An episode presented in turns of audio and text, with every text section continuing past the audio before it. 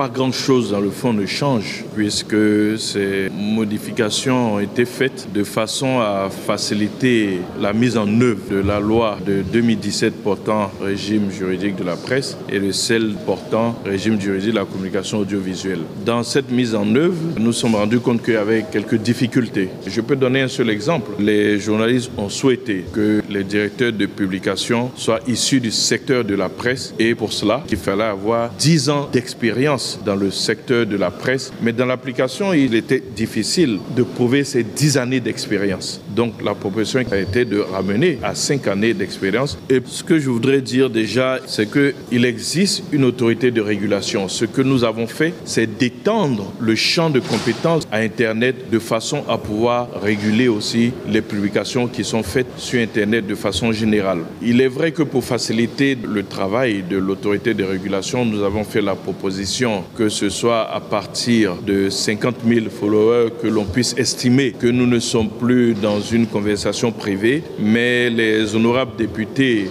ont estimé que ce chiffre pouvait être ramené à vingt-cinq mille. Nous les avons suivis. Je voudrais en tout cas rassurer toute l'opinion, aussi bien nationale qu'internationale, qu'il ne s'agit point de museler la presse de quelque façon que ce soit.